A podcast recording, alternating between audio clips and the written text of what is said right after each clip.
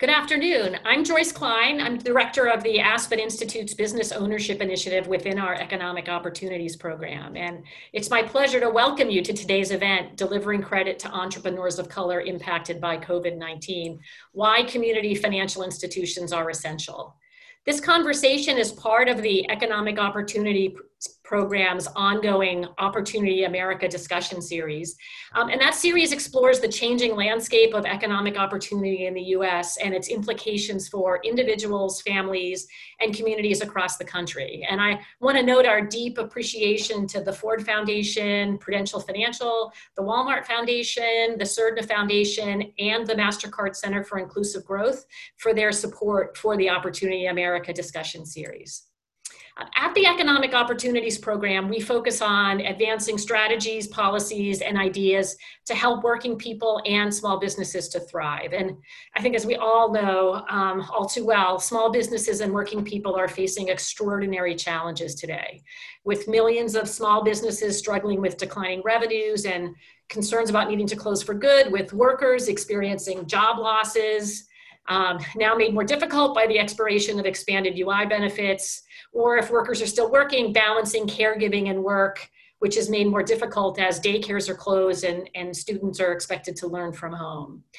And at the Economic Opportunities Program, we recognize that for too long, race, gender, ethnicity, and place have played an outsized role in who's included in economic opportunity in the US and who's shut out. And the topic we're going to be discussing today is deeply connected to the work that my program, the Business Ownership Initiative, has been doing for several years to explore the particular challenges that are faced by entrepreneurs of color in the United States and the role of community development financial institutions or CDFIs in getting them access to resources, particularly to capital and credit. And, and since the pandemic hit, our team at the Business Ownership Initiative has been sort of really doubling down even more on our work with CDFIs, as we call them, funders and policymakers, including some of the, the panelists who've joined us for today's discussion, to identify the policies and investments that are needed to really reach entrepreneurs of color. And we think this is an essential topic to be tackling when we're really at the confluence of both an unprecedented economic downturn and a renewed and much needed call for racial and uh, racial equity and justice in our country. And, and you know, if, we, if you look at the quarterly GDP figures that were released last week, you see what's happening to our economy at a more macro level. At the firm level, I just want to call out um, there's been a lot of research and writing about this, but the Federal Reserve Bank of New York just today released a brief that shares some of the key reasons why this pandemic has struck so deeply, in particular at Black owned firms and communities. So I'm going to get us into our conversation, but first I want to quickly review our technology. Um, we're thrilled with the participation in today's event. We had more than a thousand folks register to join us. So we are in webinar format, which means that all attendees are muted, but we do welcome your questions. So please use the Q&A box on the bottom of the Zoom window to share any questions or comments you have. Um, thank you to the many of you who submitted questions in advance when you registered. We're gonna try to get to as many questions as we can. Um, probably not all, given how many people have signed up, but as many as we can. Um, we encourage you to tweet about the conversation. Our hashtag is Talk Opportunity. If you have any technical issues during the conversation today, um, you can chat with Tony Mastria on our team um, using the chat feature, or you can email us at eop.program at aspeninstitute.org. I will note the, the webinar is being recorded and it will be shared via email and it will be posted on our website and we'll push that information out to you after the event today. Um, just briefly, in terms of what the agenda looks like, we'll have a moderated discussion with our panelists led by Helaine Olen, who's an opinion writer with the Washington Post. Then Helaine's going to pose some of the questions to our panelists, uh, drawing on the questions that many of you submitted when you registered. So thanks again for those for sharing those. We'll also draw on questions you can submit during the course of the conversation through the Q&A feature on Zoom. And please note, you can upvote a question if you see one that's already been asked that you'd particularly like our panelists to address. Um, so with that, I'm gonna go ahead, I'm gonna cue our panelists to turn on their cameras and I'm gonna turn it over to our moderator, Helaine Olen. As I mentioned, Helaine's an opinion writer with the Washington Post. She's also the senior managing editor for a public seminar at the New School.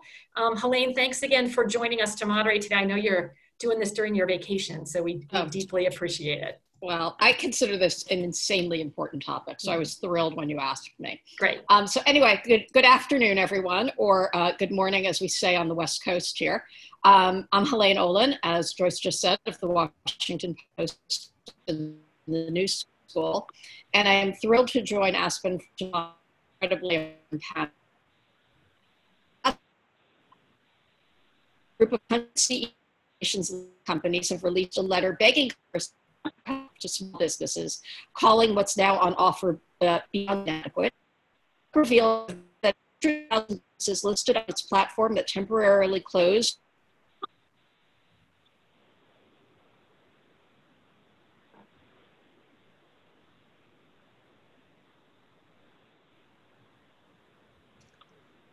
I think that we might have yeah. temporarily lost Helaine. Thanks, um, Michael. I'm gonna I'm gonna go. Yeah, I'm. This is Joyce. I'm gonna come back on again. Um, Helaine, we're losing you, so I'm going to ask you if you can dial in by phone uh, and speak up when you when you hear from us, um, or when you're back with us, and I'll turn it back over to you. Um, let me just do a brief uh, intro of our panelists, if that's okay. Um, uh, just so folks know, you had bios um, in the announcement, and, and, and, so, but let me just tell you who's with us. Um, we have Bill Bynum. Um, Bill, if you want to give a wave, um, who is CEO with Hope. based in Jackson, Mississippi, a large CDFI credit union. Bill, we're also thrilled that Bill's a member of the Board of Trustees with the Aspen Institute and a longtime partner of ours. Um, also, Michael Barr, Michael can wave. Um, Michael has a lot of titles at the University of Michigan. I'm going to share one, uh, the Joan and Sanford Weill Dean of Public Policy uh, at, the, at the Ford uh, School of Public Policy at the University of Michigan. Um, and also our final uh, panelist is Nicole Jordan Reed. Uh, Nicole is the owner and founder of Nicole Jordan Catering, uh, catering company based in Chicago, Illinois.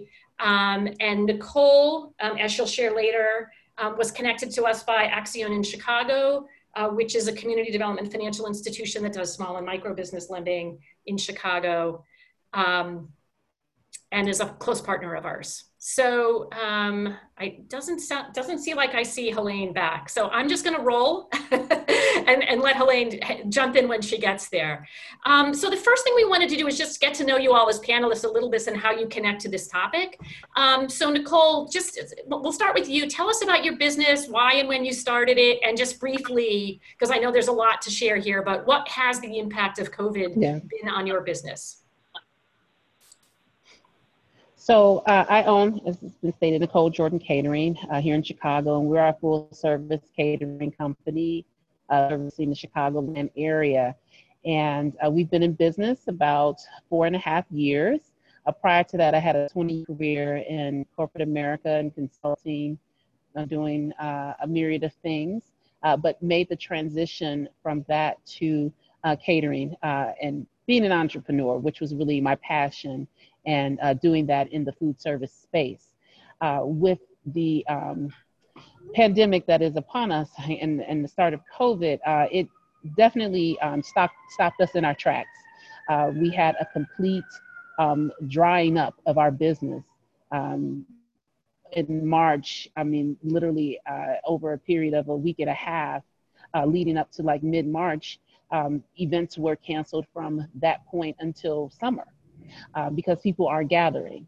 And uh, we do, uh, and a lot of our business was large events or conferences, um, working with a lot of nonprofits. So um, we are delivering um, food to people.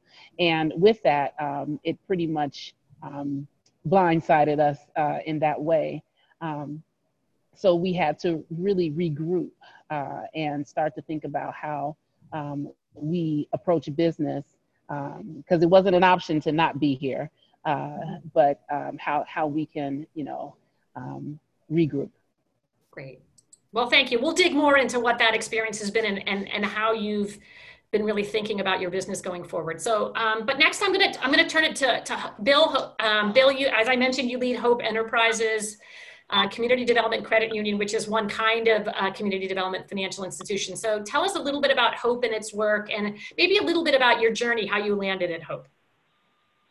Oh, thanks, Joyce, and thanks for organizing this conversation. It's really important. I don't think we can talk enough about the um, communities that are disproportionately being affected and left behind uh, during this, uh, what I've heard referred to, I think, as a as a triple crisis. First, there was a health crisis, an economic crisis, and now you got the racial uh, crisis that uh, I think are very much tied together. Um, you mentioned I, I work at Hope. We are in a region of the country that is synonymous with, unfortunately, with the deep entrenched poverty, a region where you know a third of the counties in the country that have had over 20% poverty for half a century are in Louisiana, Mississippi, and Alabama, which are three of the states we work in, along with Arkansas and Tennessee.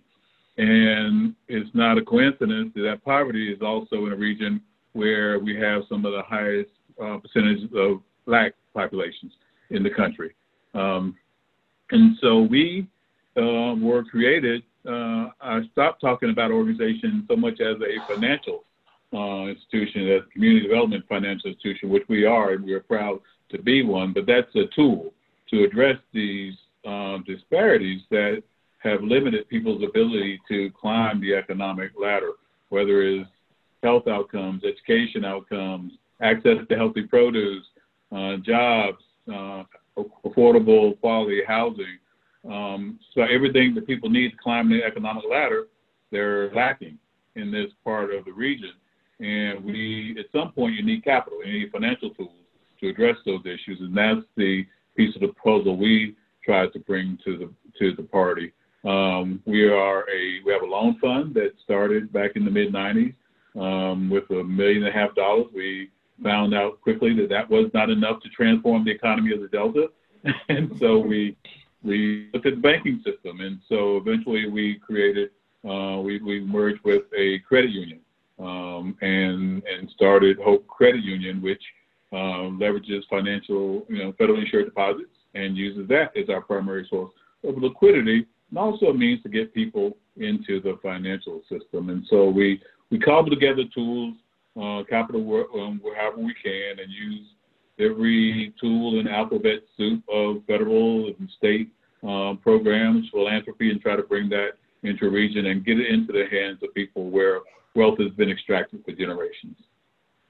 Great. Thank you, Bill. Thanks for joining us today. Um, and finally, I'm going to let Michael introduce himself. Uh, Michael, I mentioned you're currently the Dean of the Ford School at University of Michigan, and you've been involved there and work with entrepreneurs of color in Detroit. But your work with CDFIs and with issues of finance and law and policy go, go back to the Clinton administration, at least. um, that's where we met. Um, can you tell us about how your work has touched this issue that we're talking about today? Sure. Thanks um, very much, Joyce, for having me here today. And it's just great to be on the panel with you and Bill and Nicole. And um, as you mentioned, uh, I got started in this uh, sector working on these issues about 25 years ago. Uh, and um, I was in the Clinton administration working on building the Treasury Department's um, Community Development Financial Institution Fund, CDFI fund uh, and other access to capital initiatives, anti-predatory lending uh, initiatives, initiatives to strengthen the Community Reinvestment Act, and then to build what became the New Markets Initiative and the New Markets Tax Credit for investing in low-income communities. And uh, had a chance to visit with Bill uh, in Clarksdale, Mississippi, at a at a furniture factory there as President Clinton and I and others were running around the country trying to get the New Markets Tax Credit enacted. Uh, and then uh, I continued that work at the University of Michigan, um, where I've been doing research on access to finance, access to capital for low income communities. And then I went back into the Treasury Department under President Obama. Um, and one of the issues that I worked on was access to capital and community development and housing finance issues, as, as well as uh, the Dodd Frank Act and the Consumer Financial Protection Bureau. Uh, we were also involved at that time in, in launching an emergency program for CDFIs um, hit by the financial crisis in 2008. Um, and so that experience uh, certainly is, has come back now. And then while I'm, I'm at the University of Michigan, I've been doing a lot of work in Detroit um, for many, many years. Um, and most recently, uh, worked with a former student at the Kellogg Foundation, James Walls, and with Ray Waters at the Detroit Development Fund uh, to set up a Entrepreneurs of Color Fund uh, that Ray runs in Detroit that serves minority businesses in Detroit. And then uh, at the University of Michigan, we launched a program called the Detroit Neighborhood Entrepreneurs Project. And that project brings together students and faculty from the business school, the law school, the policy school, and our School of Art and Design um, to help uh, minority based, minority owned businesses in Detroit's neighborhoods uh, with access to the kinds of skills and networks they need to be successful. So, in the current uh, crisis, that program, DNEP, uh, Detroit Neighborhood Entrepreneurs Project, has been working with businesses first to help them shut down properly uh, during the shutdown and then uh, to move online and now eventually to um, reopen in a safe way. So, it's been a uh, a hard road for a lot of the businesses we work with. Great. So lots of perspectives folks can hear. And fortunately, Helaine's back with us. So I'm going to go quiet again. Helaine, we just went through the introductions of the members, got to know them a little bit, and I'll, I'll uh, turn it back to you.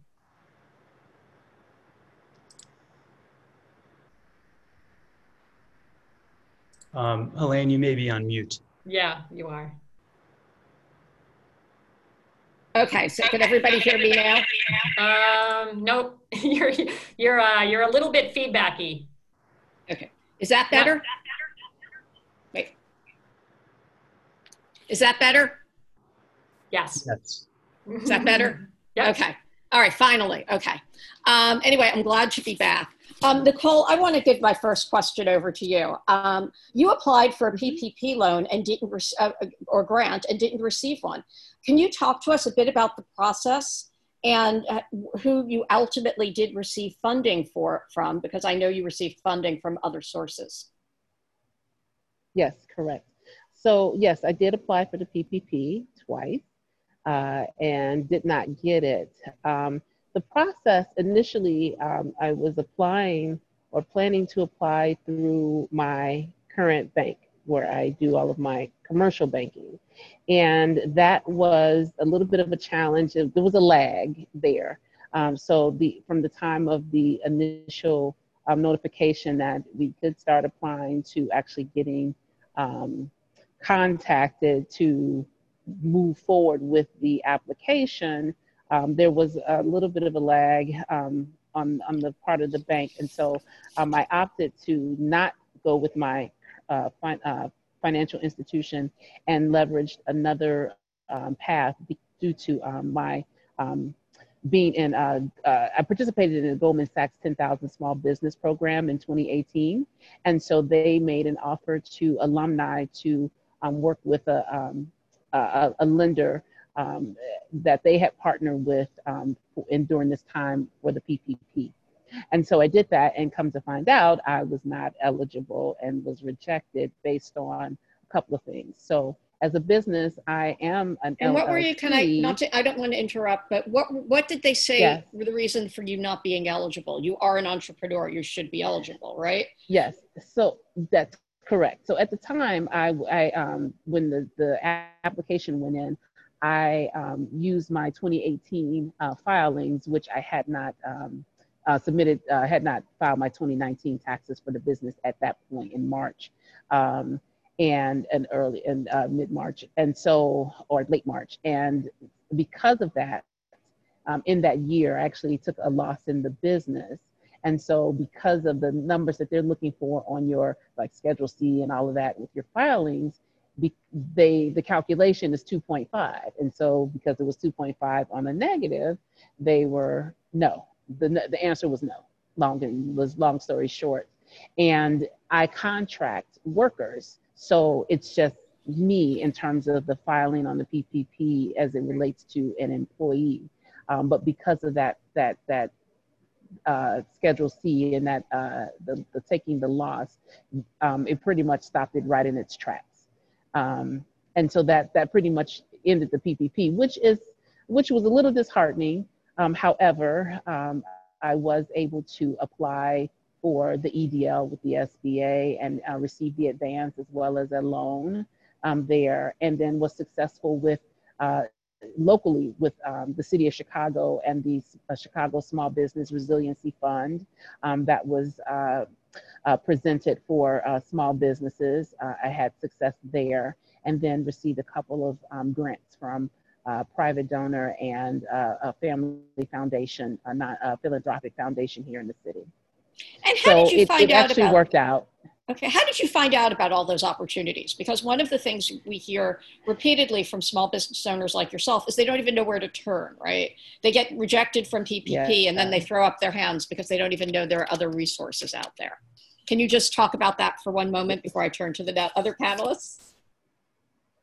Yes. Um, well, I'm a heavy networker, um, but I, you know, have relationships with, you know, and and participate in things with um, the city of Chicago through our um, uh, uh, uh, business um, office that uh, uh, um, mm-hmm. uh, BACP, Business Affairs and Consumer Protection here in Chicago that administers licenses and they do a lot of programming. So I keep abreast of all the things that are going on there. Um, so like the Chicago Small Business Resiliency Fund, information is disseminated, I'm seeing that. Um, but also I do a lot of um, work or um, I connect a lot with um, some of our organizations here, like Accion Chicago. Um, I've received coaching. Um, I've participated in a program, an entrepreneurial program with them. Um, I, have networked, leveraged heavily uh, my own personal, um, professional, personal and professional networks, uh, and got connections to um, organizations. But I am always, and I'm a researcher. So I look up and I, I look up everything, and I'm, I'm always looking for something um, as it relates to my business, um, business growth, professional development. Um, and so I'm, I'm actively um, keeping my um, ear and eyes open as well as talking to people. Um, you know, I talk to other entrepreneurs who are also in a similar situation, and and they share, and we share with each other.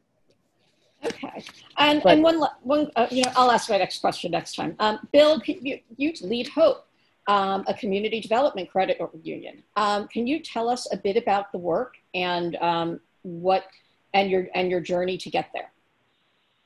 Yeah, um, I um, shared a little bit about what we do earlier, but I think it's really important, and a lot of what I think I'd like to share is piggybacks on Nicole's story. It's just really amazing how uh, so many um, other entrepreneurs found themselves in a very similar position, which is why CDFIs like Hope and uh, so many other uh, community development financial institutions and minority lending institutions across the country are so important uh, because we are very, uh, we, we, we are wired to fill the gaps that exist in the traditional financial system.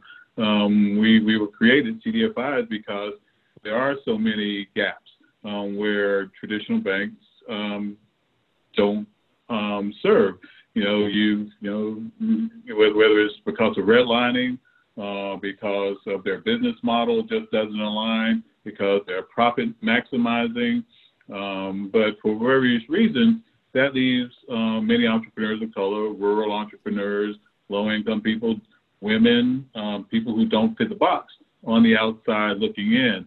So, Nicole, it probably doesn't help when they say misery loves company, it's still misery. But you had a whole lot of entrepreneurs that found themselves in the very same position that you did, um, whether they had a banking relationship and applied for a PPP loan and found that um, they were at the end of the line or the back of the bus or not even on the bus, while the larger, more profitable, um, um, better relationships, uh, had strong relationships with the lender and the bank, uh, were able to get in, particularly in that first round of the PPP program.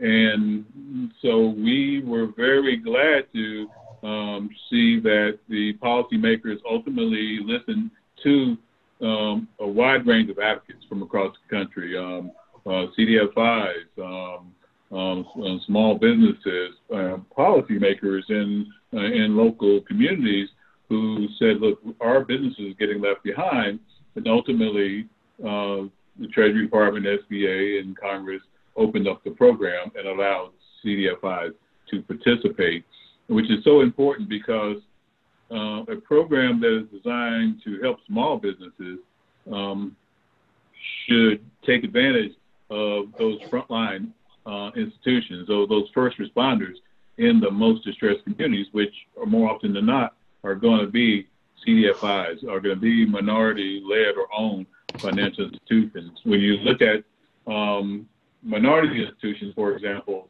six of the 10 people, the communities that we have banks are more likely are going to be black or people of color compared to six out of 100 in a non-black owned or black-led financial institutions. Just so by virtue of proximity, we're going to be more likely to serve those communities who are more likely to be undercapitalized um, and to not have the relationship with the mainstream financial institutions that allow them to get access to the PPP um, program. And, and, and, quite, quite honestly, just banking and financing um, on a normal basis, you know, the disparities uh, in terms of access to capital are dramatic. And when you have a bank in your community, you're more likely to get a mortgage loan or a business loan or to be banked.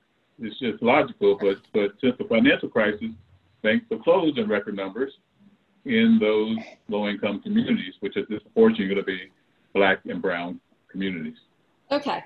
Um, Michael, a quick question for you. Um, as someone with a national and policy perspective, how surprised were you by what happened with the ability um, of entrepreneurs of color to access the PPP or not access the PPP, as the case may be, and other federal relief programs? And how does this relate to the challenges of entrepreneurs of color um, historically face in getting access to credit?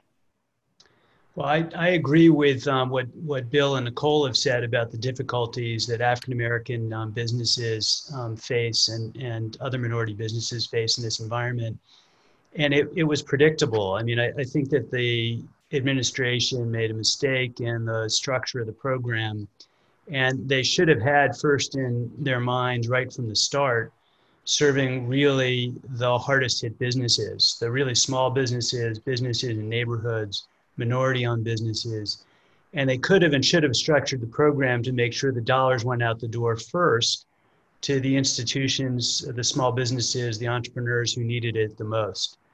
Uh, and minority entrepreneurs are often um, not able to access this full range of resources. Nicole, I think, is a an exception to the rule of um, uh, uh, of many minority businesses who don't have the kind of networks that Nicole described.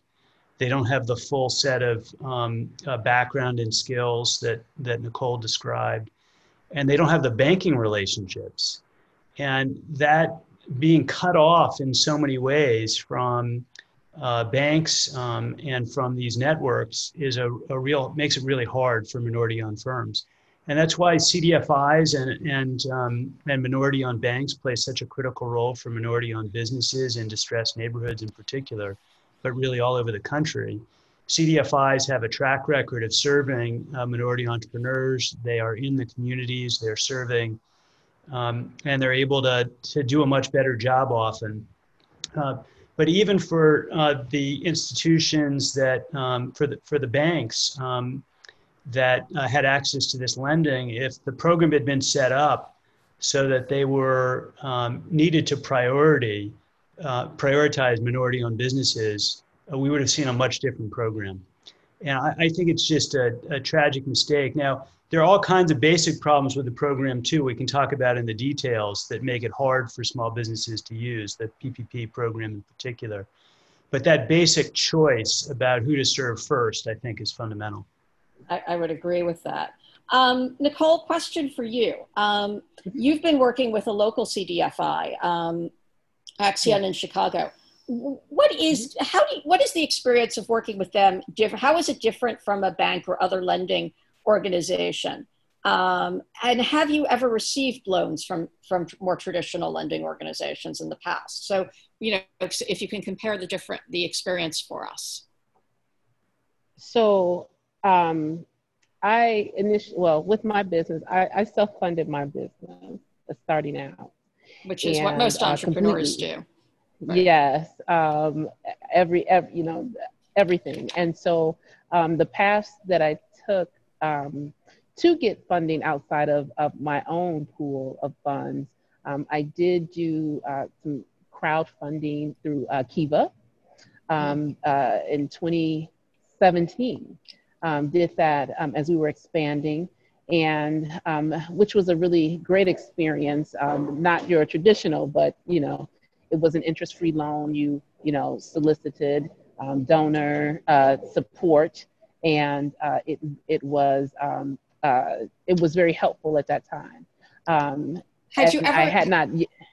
I'm sorry. I mean, Yes, have you ever gone through a bank though? I mean, have you ever gotten So money from I no banks.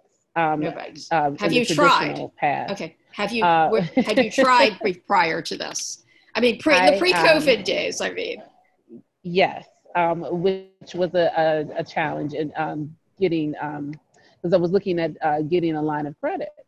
Uh, and can you talk about that a bit?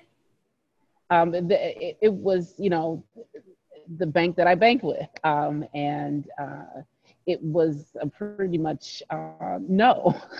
I'm going through submitting, you know, they had all my information, um, and I, I totally got rejected. Um, And did they give you, you a know, I'm- reason? what was their re- and- reason? so I know I, you know, I've leveraged a lot of credit, and so that was probably, you know, a, a, a, um, a negative in, in, you know, for me. Um, but my credit ge- overall is good, um, relative, you know, relatively speaking for uh, some a, a young business. Um, but they, you know, I, I felt like the criteria um, was, I mean, it- they have their criteria, but it felt a little, a little more stringent than, you know, kind of the help that I needed. Even having decent credit, but still leveraging some, you know, having some debt, those kind of things. But I had steady, I have steady income, um, and what had uh, with the business, um, and that there was definitely historical information to that. And you um, had to pay. revenue. I'm sorry, I'm doing the New York thing where I talk over people, and I'm so sorry. Um, the you, you did you have to pay higher interest rates to get loans because you weren't going through traditional bank? Um, so I, yeah, I did. So I did leverage some other alternatives um, in terms of uh, uh, like the um, Kabbages of the world, uh, Mhm. um, which yeah. So and and their rates are astronomical. Um, but you have to be very, very intentional and strategic about how you, you utilize those types of funds because the return on pay, the payback is a lot different. It's structured differently. The interest is very high, and if you are not getting, uh, you know, if, as a business, if you have lulls or anything, any hiccups, you know, it could definitely adversely affect you. Um, it's not the best route, but it's fast. And so um, when I did need additional funds, it was fast. Um, you know, uh, but going forward, um, you know, I have looked at um, and actually have been preparing myself to um, work with uh, a CDFI um, Accion to submit for a loan. But then the pandemic happened, um, and I had And been getting it- um, some things in order for Okay, that. I had been and- preparing like financials for that. Okay, and one last question before I go to the next panelist. And I should say to everybody, I used to for years be the small, the personal finance writer for Inc. So I could I give Nicole like five hours of my time right now. But the one last question, which is, how is the experience of working with a CDFI different than the banks and these other alternative lenders? Well, uh, working with a CDFI gives you a couple of other advantages. Um, you get to develop the personal relationship, number one, a lot differently than with your bank. Um, two, there are other wrapper services that help support you so that you can be positioned to successfully get through the loan process. Um, so that, you know, it's not just, you know, I'm applying to the loan to the CDFI, but there are also workshops and programs and resources that can help you look at, okay, am I in a, am I able to, to get this? What do I need to do? Where are my gaps? How do I need to plan for this? And to start to think about those things and then act on them um, so that you can get through the process, which is much different than just, you know, the bank, right? It's either you have it or you don't. And, and pretty much, you know, in the long and short of things, um, the CDFI, because of the services and support that is available, um, gives you um, a, a bit of a, a different positioning. Okay, that's terrific. Um, and Bill, can you talk about what Hope does and what makes what allows you as an organization as a cdfi to allow to you know to make loans to entrepreneurs of color like nicole that you know the banks you know don't want to help and you know are otherwise left to the mercy of you know alternative lenders you, you know charging much higher interest rates? You know bank, banking used to be a very hands-on personal um, um, um, uh, uh, process where you actually sit down with Nicole and you you have a conversation with her and other entrepreneurs like her. You you realize how brilliant they are to be able to cobble together resources and and and to get to a point where they can actually start to generate revenue and find a market in a niche despite all the obstacles that right. have been put in front of them. And so, um, you know, that is someone you want to bet on and put them in a position to actually stabilize and grow and to nurture more Nicoles and be a role model for more Nicoles in the communities where they live. But unfortunately, what, what lets you do that? What allows you to do that as an organization so that the banks and the alternative lenders don't have? I mean, is there something again, in your structure? Again, first and foremost, we don't turn, we don't treat people like like it's not it's not a formula. We don't put people into a computer and churn them out and you're a yes or no. It is understanding, um, you know, their their their their financial position, what they're trying to do. Um, we are we are personal bankers. We are private bankers for underserved people and places. Um, you know, folks like many of us, I didn't know what a personal private banker was at one point, but they actually will sit down with, with wealthy people and help them solve their financial right. problems. No one needs that more than uh, people of color, low wealth people, and so we step in and fill that gap, and we under, we have a conversation about uh, what your financial position is, what you can afford. We don't put them in a a financial relationship that is predatory and actually puts them into a debt trap and so that's certainly our approach and how we engage the entrepreneur is is one um, thing. And so many um, people of color will will even people of, of, of means will often go to a payday lender because they are more likely to get a yes. Uh, right. No one wants to be rejected, and so it's just a matter of being treated with dignity and respect. And so you go to where you feel like you'll be treated uh, like a person, and and value.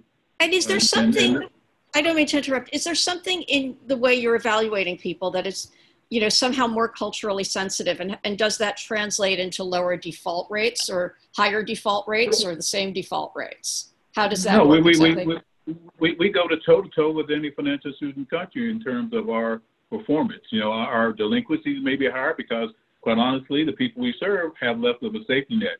Um, you know, the, the wealth disparities uh, 10 to 1, 12 to 1, black white wealth gap, 1 to 100 black families with children compared to white families with children. And so you you don't have those kind of wealth disparities and and not get blown further when the wind when the winds get high. And so you're going to have uh, some ups and downs and volatility that more people who are more affluent don't have. Um, but we we work with them. We were more flexible. We a third of our portfolio, we've given some some deferments or, or forbearance and flexibility during this crisis because we know that they have been hit harder and they have right. less of a safety net, and so we want to give them a a, a, a lifeline to be able to get back on their feet.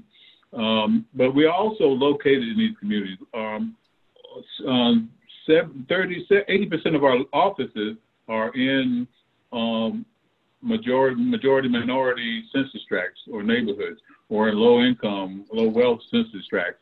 60 to 70 percent of our personnel and our management are people of color, and we live in these communities. Uh, we have to go to go to church, go go to restaurants where you could go to a restaurant and interact with these people on a regular right. basis, and there's an accountability there. We we, we and, and I think one of the most important things about our structure, as you mentioned, um, we are we talked about we're a credit union. We are owned by the people who are members of our credit union, and so our, we don't that's... exist to maximize profit for a few shareholders.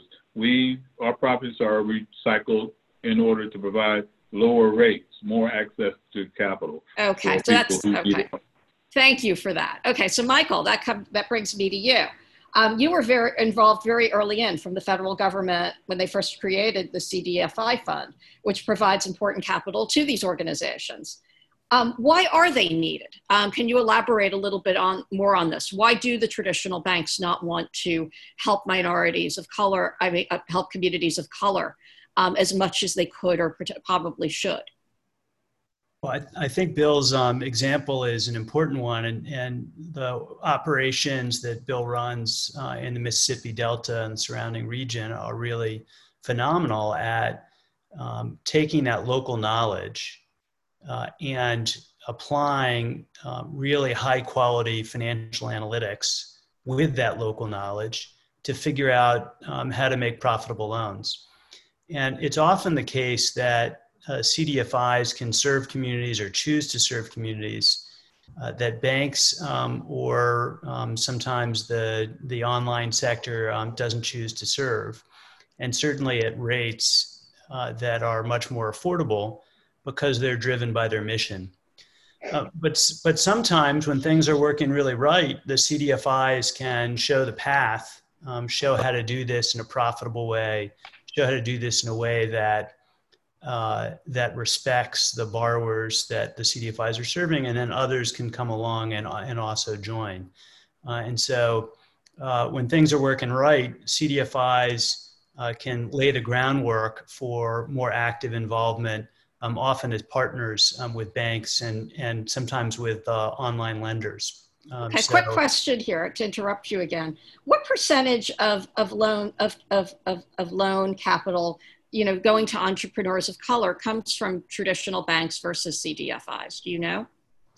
I don't have that figure in my head. Bill, Bill might know, but but predominantly for entrepreneurs of color, as as Nicole was describing before, the primary method of financing is from their own funds, which are lower lower levels for minorities than for whites by a lot. So you're tapping into a resource that is already lower and then friends and family, and then personal credit card. And it takes actually quite a while before you get on that list to getting a bank loan. Uh, very, it's very hard for minority entrepreneurs, particularly um, just starting out in the first few years of operation. But even long term, if they're operating a business like Nicole's business, it is extremely right. hard to get access to a bank loan, uh, even after you've been in, in business for quite a while. And that's why organizations like CDFIs can step in. Uh, there's a wonderful partnership, I was going to say, between Opportunity Fund, which is a CDFI, um, and uh, Lending Club, which is an online lender. And they actually work together to do small business lending. They take the expertise of Lending Club's back office operations and the front end mission uh, and local knowledge of Opportunity Fund uh, to do small business lending. So it's possible for CDFIs to make a ton of progress here, but also possible for CDFIs to partner with banks and with um, other lenders to expand the pool of capital available in uh, minority communities. Right. Bill, I've got a question. Helaine, let, let, you... let, me, let, me, let me jump in on, on Michael's Give, that's, that's great. Michael. One one percent of SBA lending in the state of Arkansas went to black entrepreneurs. 1%. Um, 80 plus percent of, of, of, our PPP loans went to entrepreneurs of color. You know, that's just a small sample size, but it's, it's unfortunately more, more indicative of the disparities in lending to entrepreneurs of color among CDFIs compared to traditional uh, sources of capital. And you saw that in the in the New York Fed report that was released today as well. That overwhelmingly the PPP loans are not going to minority entrepreneurs. You know, one of one of the um, questions in the chat box is: Is this related to loan size? And it, it for sure is. I mean, small businesses, really small businesses, need smaller loans, and the fixed costs of making loans are, um, uh, you know, don't go away. Uh, but but it's not only that. I mean, there are mission and choices that that institutions make, and it would have been possible, as we were discussing before in the PPP example, um, for banks uh, to be told, here's the priority of lending. You need to lend to really small businesses first. and then we can talk about bigger businesses uh, over time. And they could have set up the program so small loans got funded first, which is a really nice um, approximation for a small business. And they didn't do that, and I think it would have made a big difference quick question for Nicole here, um, because I know you were in the corporate setting for a long time, so you might have known CDFIs. I don't know the answer to this, but you know, did you only discover them during the COVID crisis? Did you know about them before? And you know, had you thought of go- you were thinking of going to them before, but how did you find out about them? Like, how did this all come about? How did you discover them, basically? Well, I already had a relationship with uh, CDFI. Um, before COVID uh, for a, How did long, you find, for a while. Right. How did you um, find again, out about them, um, though? So, uh, you know, through networking. Um, the okay. first CF, CDFI I, I found out about, which is um, here, in, another one here in Chicago. Um, you know, I found out through literally in my network talking about me starting my business. Um, someone's mm-hmm. like, "Oh, have you heard of XYZ. And I'm like, oh, no, I haven't. Oh, check into that. You know, oh, I know someone over there. Uh, and so I started to look that up and then started to look up CDFIs even further um, and, you know, found, you know, found more information, learned about Accion and then okay. subsequently, you know, over time, you know, got introduced there. Um, and, and so it was a matter of, you know, speaking up and you know reach and and, and uh, researching.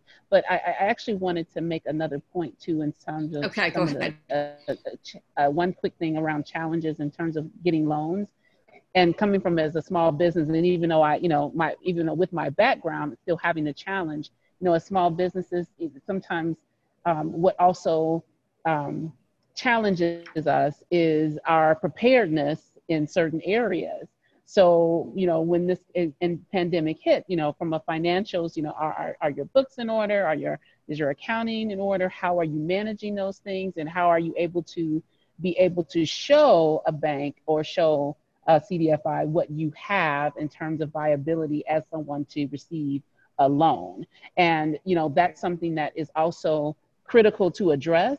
And I think that, you know, you know there are some smaller you know some banks that are looking at the totality of the person and business. But i think like i said with the cdfi you know because there's other programming um, you you have an opportunity to um, pull all the things together in order to be a viable candidate not just even in a loan through a cdfi but then now priming yourself to be a, a, a strong candidate in the traditional banking sense. Right um, and Bill, you had talked a bit before about you know being in the communities, and that's how people found out you know about about you. But have you? I mean, have you found that it's hard to get the word out sometimes? That people just go to other lenders first because they literally don't know you're there. You know, unfortunately, many in many of the communities where we serve that we work, um, they are bank deserts. Um, so there's mm-hmm. no uh, traditional bank that is providing access to capital in many rural communities. In many, even in many cities, in many black neighborhoods, the banks have closed, and so um, the the predatory um, financial um, service providers are more likely going to be in those neighborhoods than not. And so, and and kind of honestly, CDFIs by relative to the, the need in these communities, demand are very small. So we don't have the marketing budget. So we do a lot of grassroots. We do a lot of networking uh, with other nonprofits, and and over time we become we become a more clear, import, clearly important part of the financial system.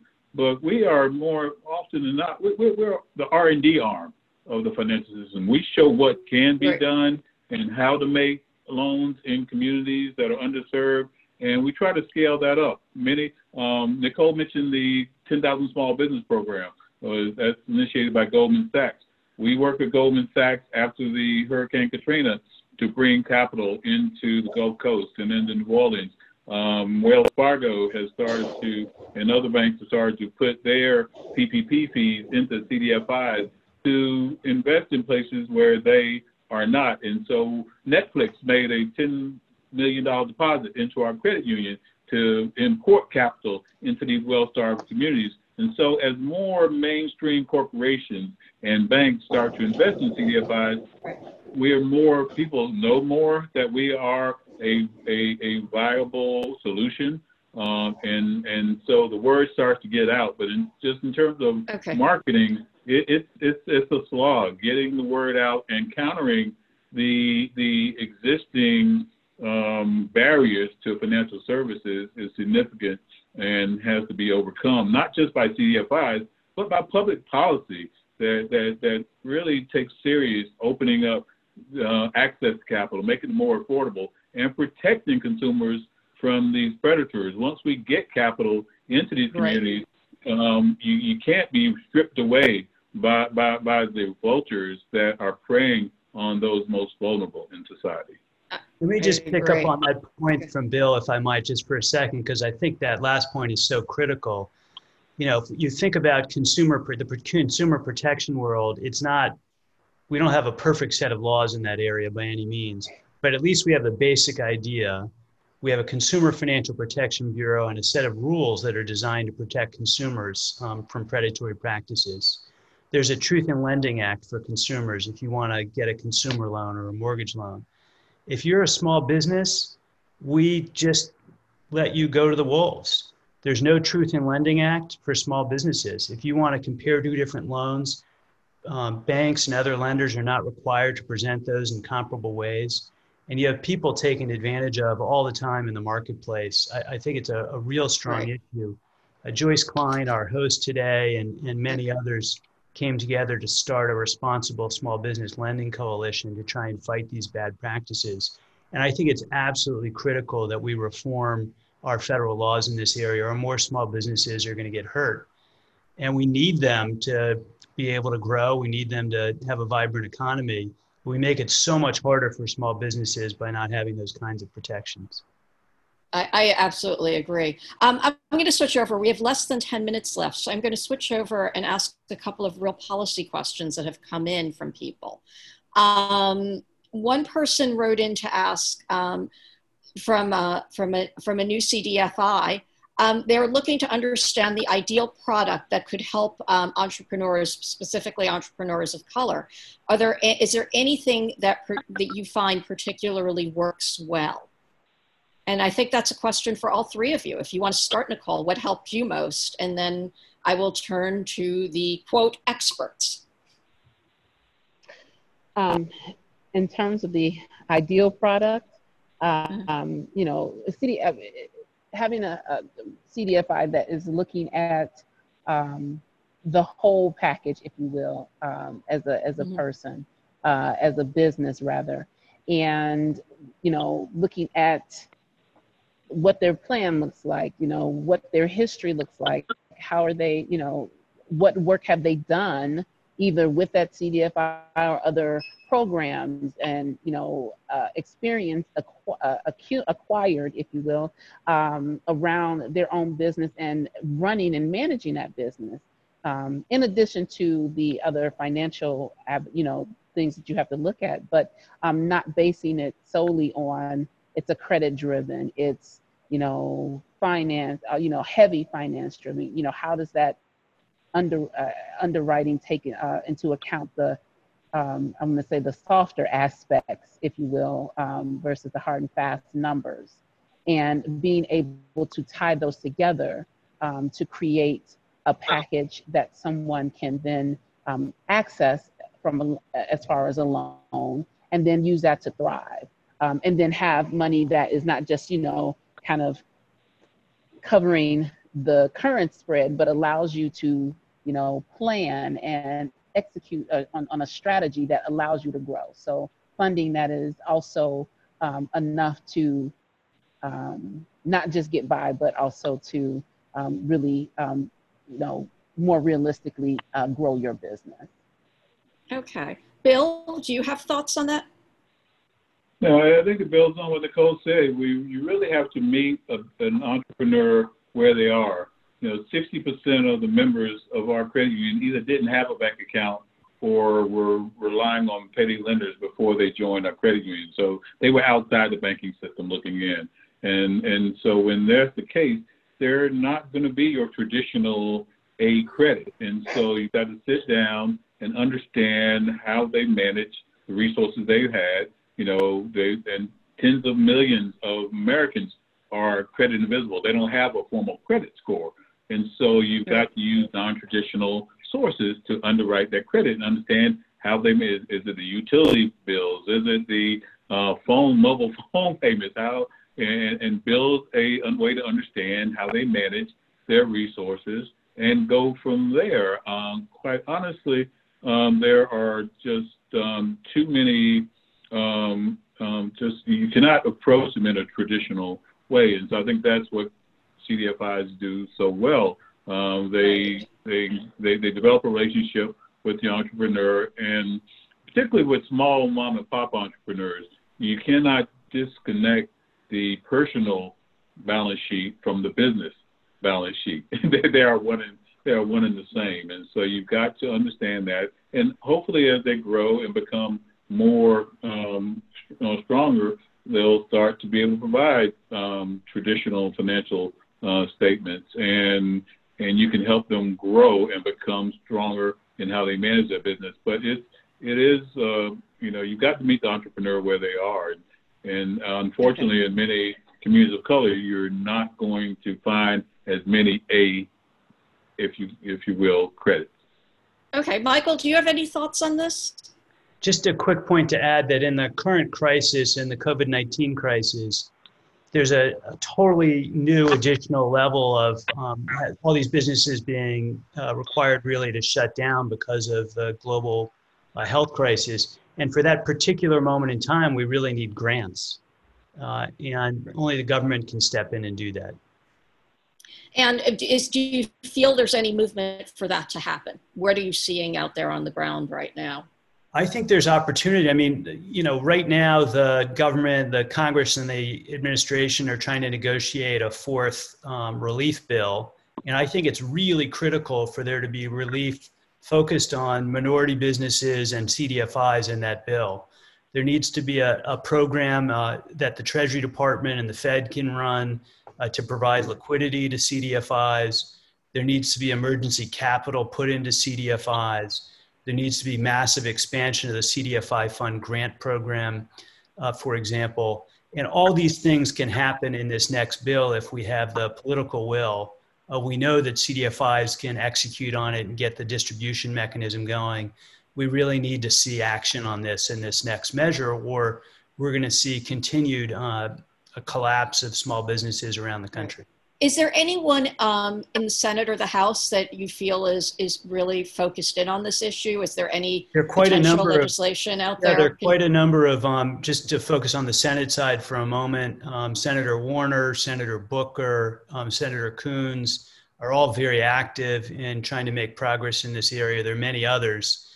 What are uh, they trying to do? What is, if you could be in, in one minute or less, if you could give a little bit about the legislation that is out there, specifics? Well, the, the senators are, are trying to get CDFI focused money um, into this legislation to support minority owned um, and uh, other small businesses in, in economically distressed communities around the country. Through the three mechanisms I said a federal, a federal Reserve Treasury program for liquidity for CDFIs, emergency funding for CDFIs uh, for their capital base, and grants to the CDFI fund uh, okay. uh, to help them bolster CDFIs in this critical time. Okay, and really one last question. Job, oh, go ahead. Yeah, yeah, the Jobs and Improved Neighborhood Investment Act, that's the, that's the Warner Booker bill, it's got bipartisan support. Several Republicans have signed on to that, which is amazing these days, that there's actually bipartisan support for some of the largest investment in the history of the CDFI sector. And importantly, it targets investments in places that and, and that need it most. As You said minority communities. There's priority on uh, minority-led CDFIs that are uncapitalized relative to their peers, and so there's some encouraging um, movement. Uh, Congress needs to back and get behind the Jobs and Neighborhood Investment Act. Okay, you, you just jumped, you, you just took my question. I was going to ask you what specific legislation do you do you like the most out there? Um, okay, it is 301. And I think I need to wrap this up. So, So I Helaine, want this is this is Joyce. I'm actually going to jump in if that's okay because I have a few logistical things. But thank you. You're absolutely right. It's time to wrap up. So thank you, um, thank you, and thanks to everyone on our panel for taking the time to be with us today and to share your perspectives. This was a great conversation. I know we could have gone on much longer. Um, so uh, we have a lot of food for thought right now.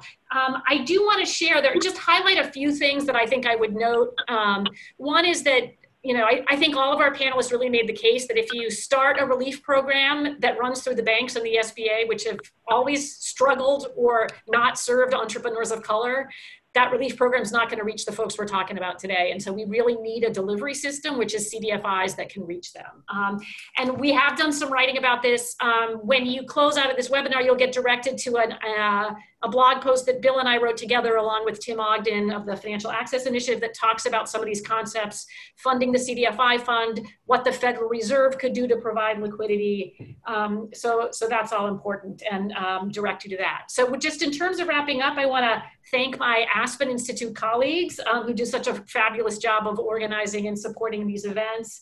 Um, want to thank all of you to, um, in our audience for joining us and sharing your questions and comments. Um, please keep an eye out for our next Opportunity American event, which is going to be later this month. Um, please take a moment to respond to our um, quick feedback survey at the close of the webinar um, or send us an email at eop.aspeninstitute.org and let us know what you think. Um, we'd love to hear from you and get your feedback. Um, and keep an eye out, we will be sending out the recording to the event, uh, hopefully a little bit later today, but if not tomorrow. So thanks again, everyone. Thanks to, thanks to our panelists. Have a great day. Okay, thank you. Thank you so much. Thank, Thank you. you. And especially thank you to Nicole, who took time from trying to save her business Yeah. to spend an hour with us. you are the most important The person worthwhile here. I just want you to know that. Here, here. Thank you. It was a worthwhile discussion. Okay. Take care.